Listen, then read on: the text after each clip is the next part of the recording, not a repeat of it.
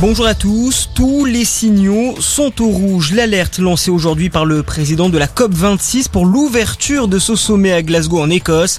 Il rappelle que l'activité humaine est sans ambiguïté la cause du réchauffement climatique. Objectif désormais, lutter contre ce changement climatique. Près de deux cents pays sont réunis pour deux semaines afin d'apporter des solutions.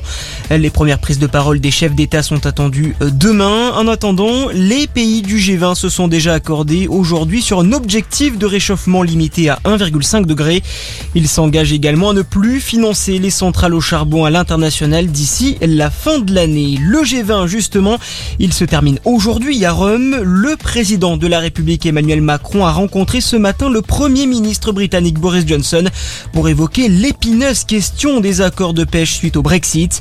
Les deux hommes promettent une désescalade dans les prochains jours selon un communiqué de l'Elysée. Un point sera fait mardi sur la mise en œuvre ou non de mesures de rétorsion par Paris.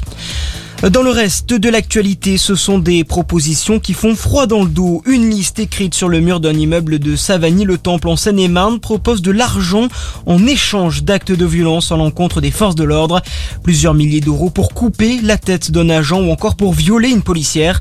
Cet après-midi, Gérald Darmanin s'est rendu sur place et a dénoncé ces actes. Ces provocations ne peuvent pas rester impunies, a déclaré le ministre de l'Intérieur. Une enquête a également été ouverte.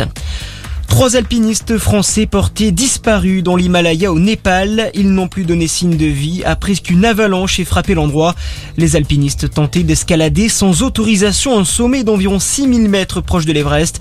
Des recherches sont en cours.